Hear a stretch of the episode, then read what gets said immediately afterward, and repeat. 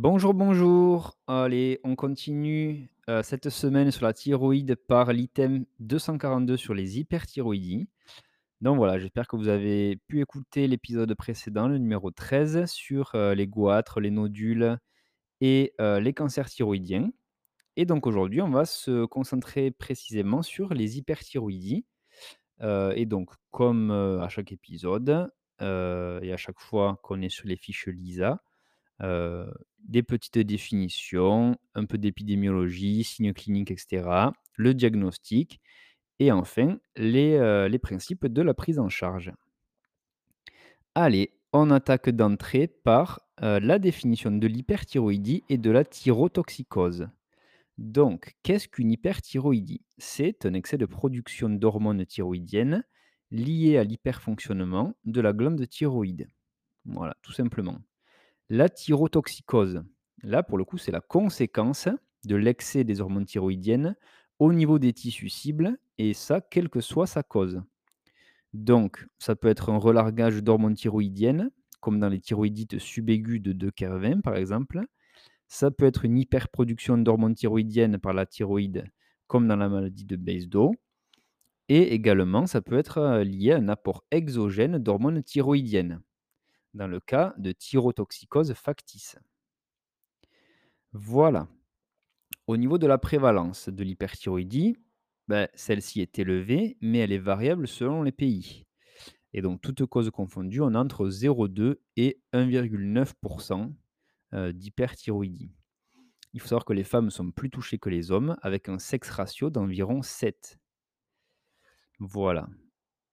Euh, au niveau des signes cliniques, donc, leur intensité des signes cliniques dépend de la sévérité de la thyrotoxicose, de sa durée et également du terrain. C'est l'association de plusieurs troubles qui fait évoquer le diagnostic.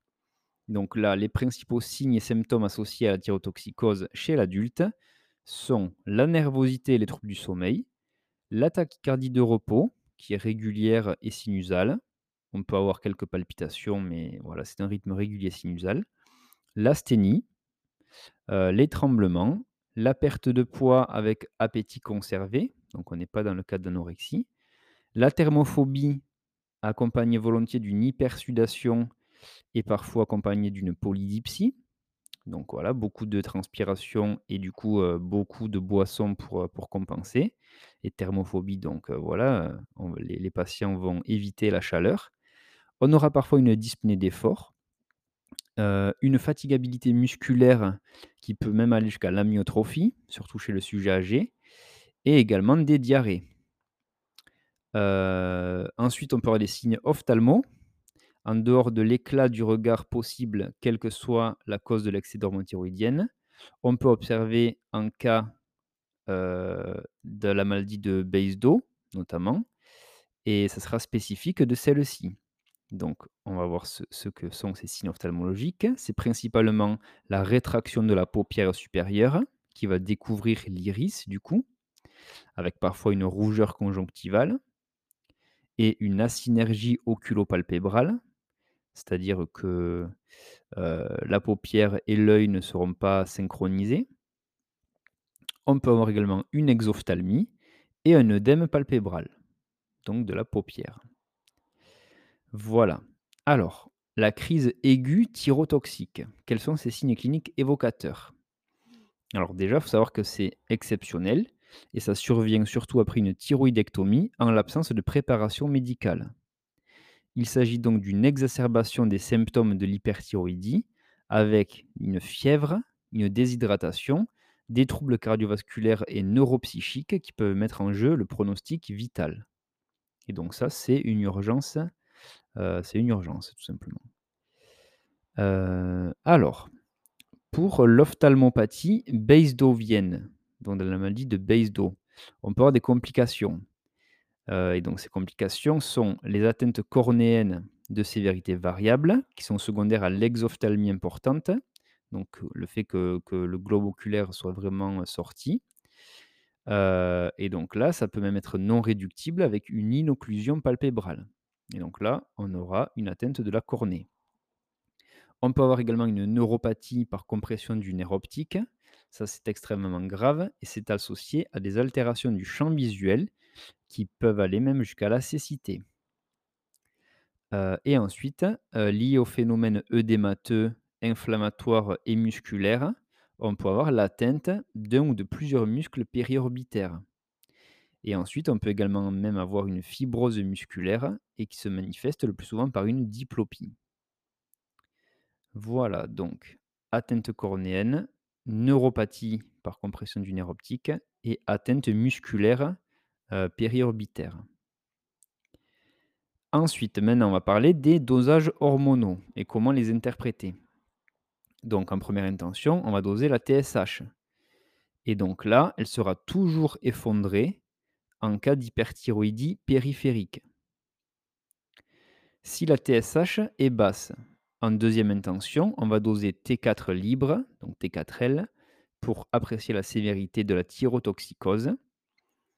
Et si T4L est normal, on va doser T3L pour rechercher une hyperthyroïdie à T3, donc à l'hormone T3. Euh, on va distinguer l'hyperthyroïdie frustre ou infraclinique, là où on aura des hormones périphériques normales en fait. Euh, on va la distinguer de l'hyperthyroïdie franche, où on aura dans ce cas, une élévation des hormones périphériques. Voilà. Alors, le diagnostic de la maladie de Basedow, donc ça c'est la principale maladie en cas d'hyperthyroïdie, euh, ce diagnostic va reposer sur la mesure des, anti, des anticorps antirécepteurs de la TSH. Et donc là, un dosage élevé permettra d'affirmer le diagnostic, si bien sûr les signes biologiques sont spécifiques. Les signes biologiques non spécifiques, cette fois-ci, sont la diminution du cholestérol et des triglycérides, une discrète hyperglycémie parfois, et surtout en fait l'aggravation d'un diabète qui serait associé. Euh, on peut également avoir une élévation des enzymes hépatiques et une leuconeutropénie avec une lymphocytose relative. Voilà, donc euh, des, PNN diminués avec euh, des lymphocytes relativement augmentés, en fait, donc avec une plus grosse proportion de lymphocytes. C'est pas une vraie lymphocytose, c'est juste en fonction par rapport à la baisse des globules blancs dans la globalité. Alors, les indications, cette fois-ci, de la scintigraphie thyroïdienne et de l'échographie. donc là, c'est un petit tableau. Alors, je vais l'ouvrir ici. Donc, premièrement, donc, ça sera en fonction du dosage. Si la TSH est basse ou effondrée, si la TSH est basse ou effondrée et que les hormones thyroïdiennes sont normales ou élevées, on va regarder s'il y a des signes oculaires.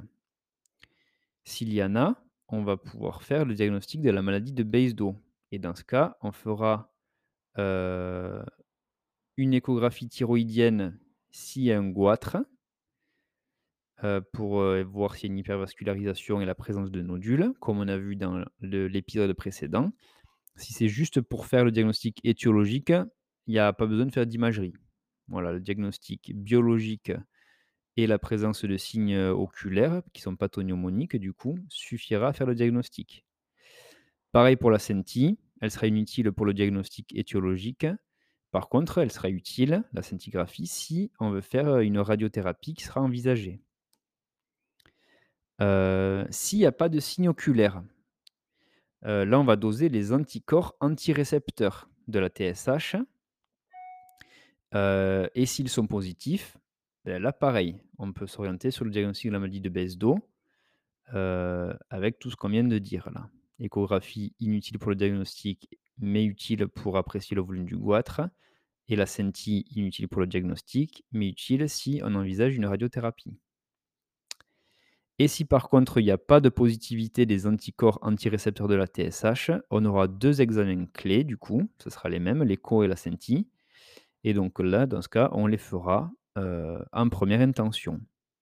Donc l'échographie thyroïdienne permettra d'évaluer le volume de la glande, les nodules, l'échogénicité du parenchyme et la vascularisation, comme on l'a déjà vu. Et la senti, donc là déjà il faut savoir qu'on ne la fait pas en cas de grossesse ou d'allaitement. Euh, sinon, dans tous les autres cas, on fait la senti pour voir s'il y a une fixation.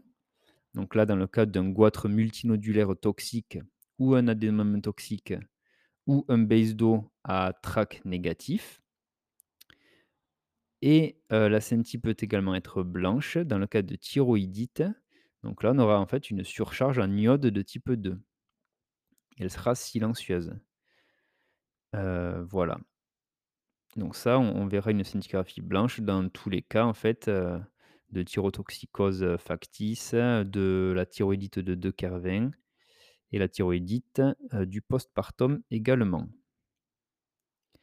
Voilà, donc ça c'était pour la place de l'écho et de la scintigraphie thyroïdienne dans la démarche étiologique des hyperthyroïdies. Allez, maintenant les trois étiologies les plus fréquentes d'hyperthyroïdie. Donc en premier lieu, la maladie de Basedow. Ça c'est les maladies auto-immunes donc, et c'est la première cause d'hyperthyroïdie chez la femme jeune. Ensuite, deuxième étiologie, ça sera le goitre multinodulaire toxique qui survient chez des sujets plus âgés généralement. Et pareil pour l'adénome toxique qui survient chez des sujets plus âgés. Donc, maladie de Basedow, femme jeune, goitre multinodulaire toxique ou adénome toxique. Voilà.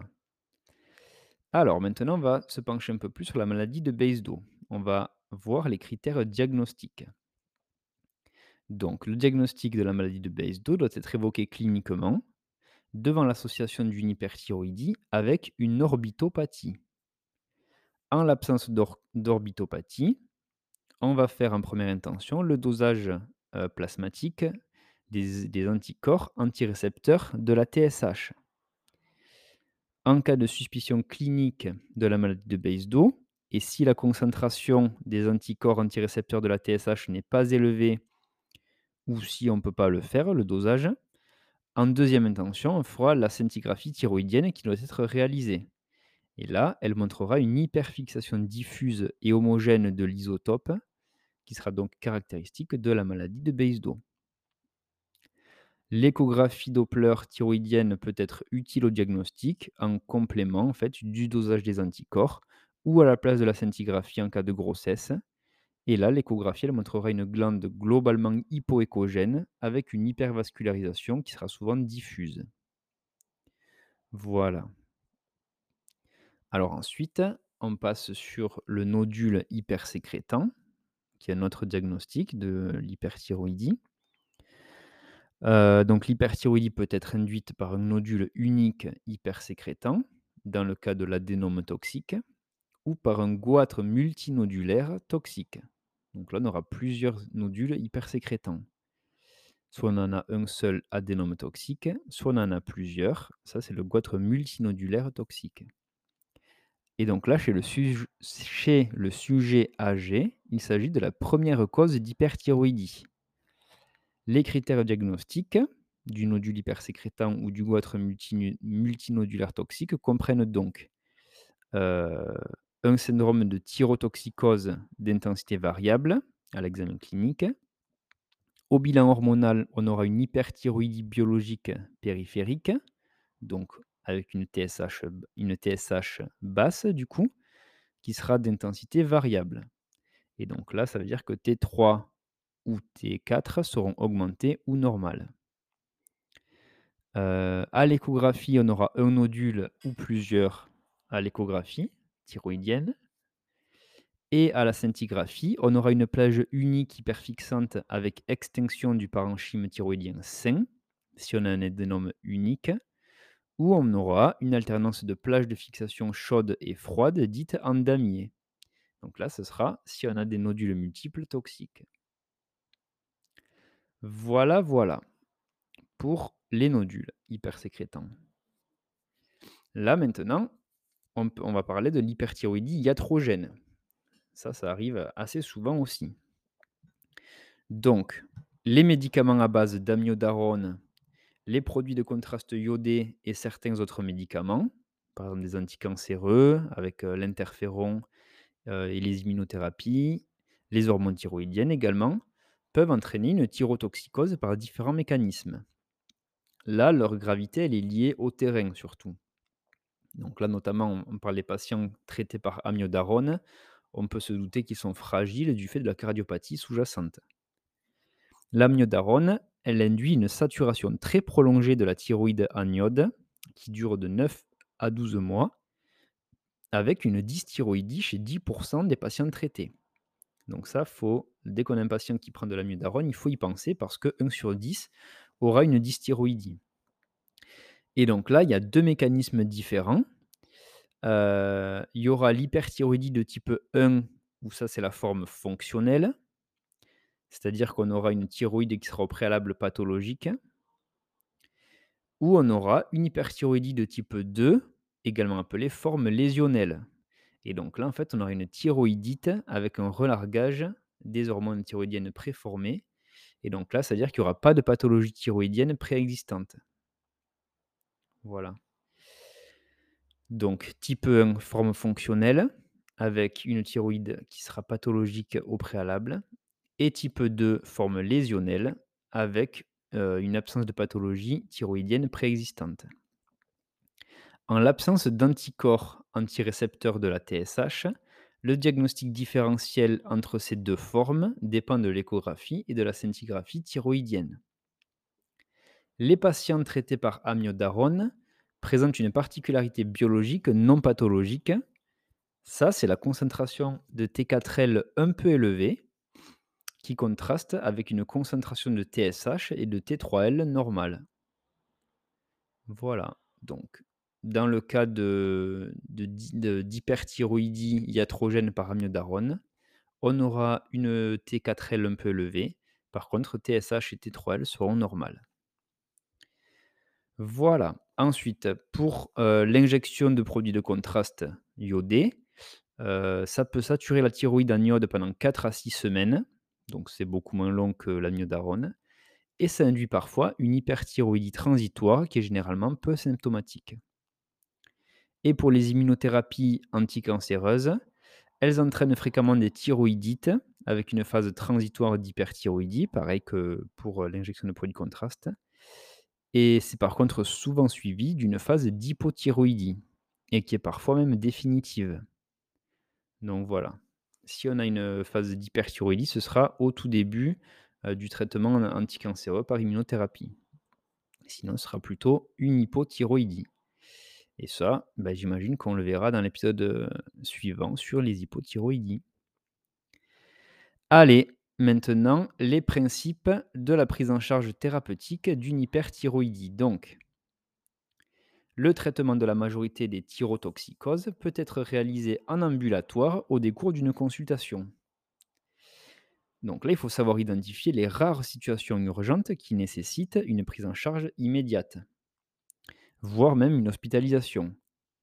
Donc là, ce sera euh, la crise aiguë thyrotoxique. Là, on aura une hyperthermie euh, avec une tachycardie et une diarrhée, notamment. Ensuite, on peut avoir également comme euh, situation urgente la cardiothyréose.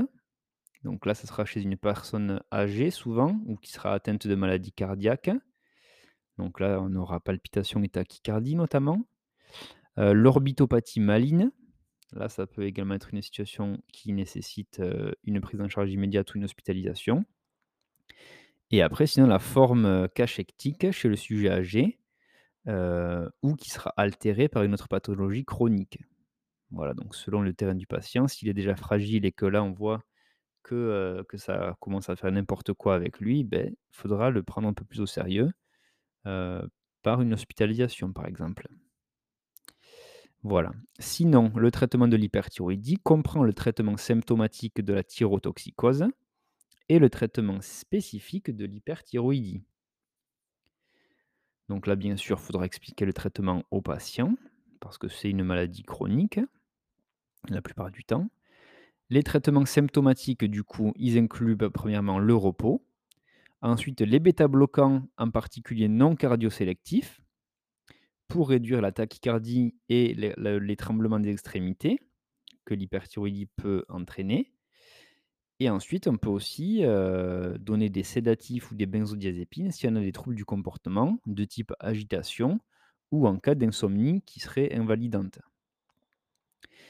Donc ça, c'était pour les traitements symptomatiques et maintenant les traitements spécifiques de l'hyperthyroïdie, ça sera les antithyroïdiens de synthèse.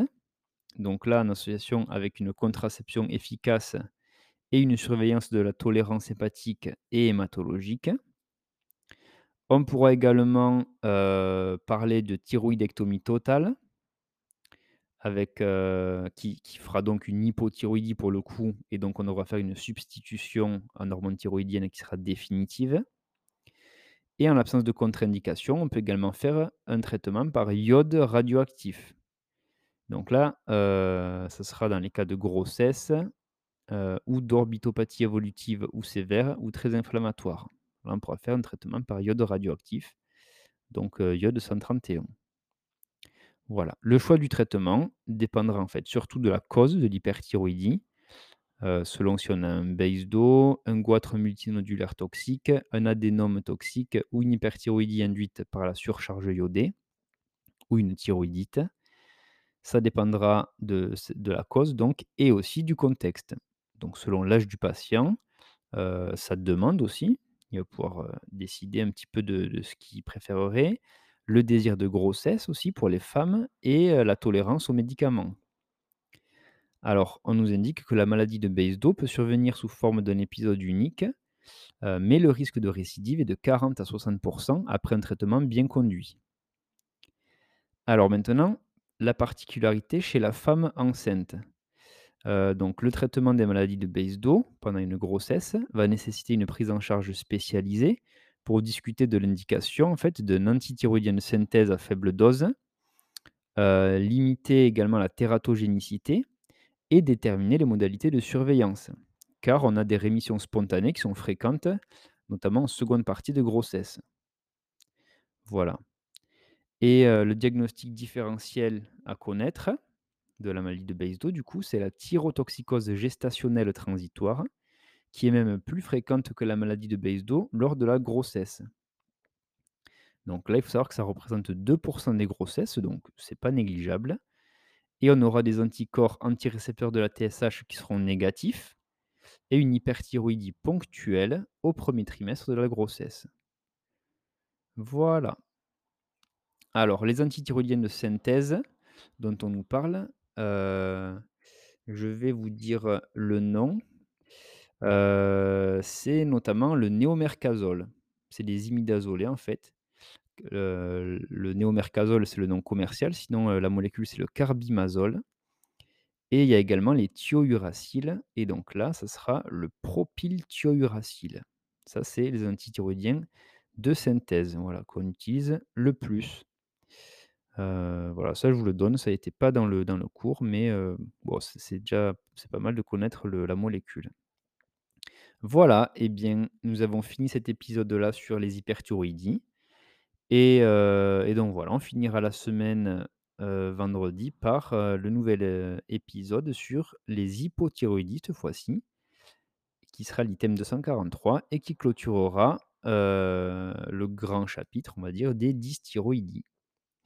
Voilà, et bien, j'espère que cet épisode t'aura plu et t'aura un peu plus éclairé sur, les problèmes de thyroïde et notamment, du coup, l'hyperthyroïdie.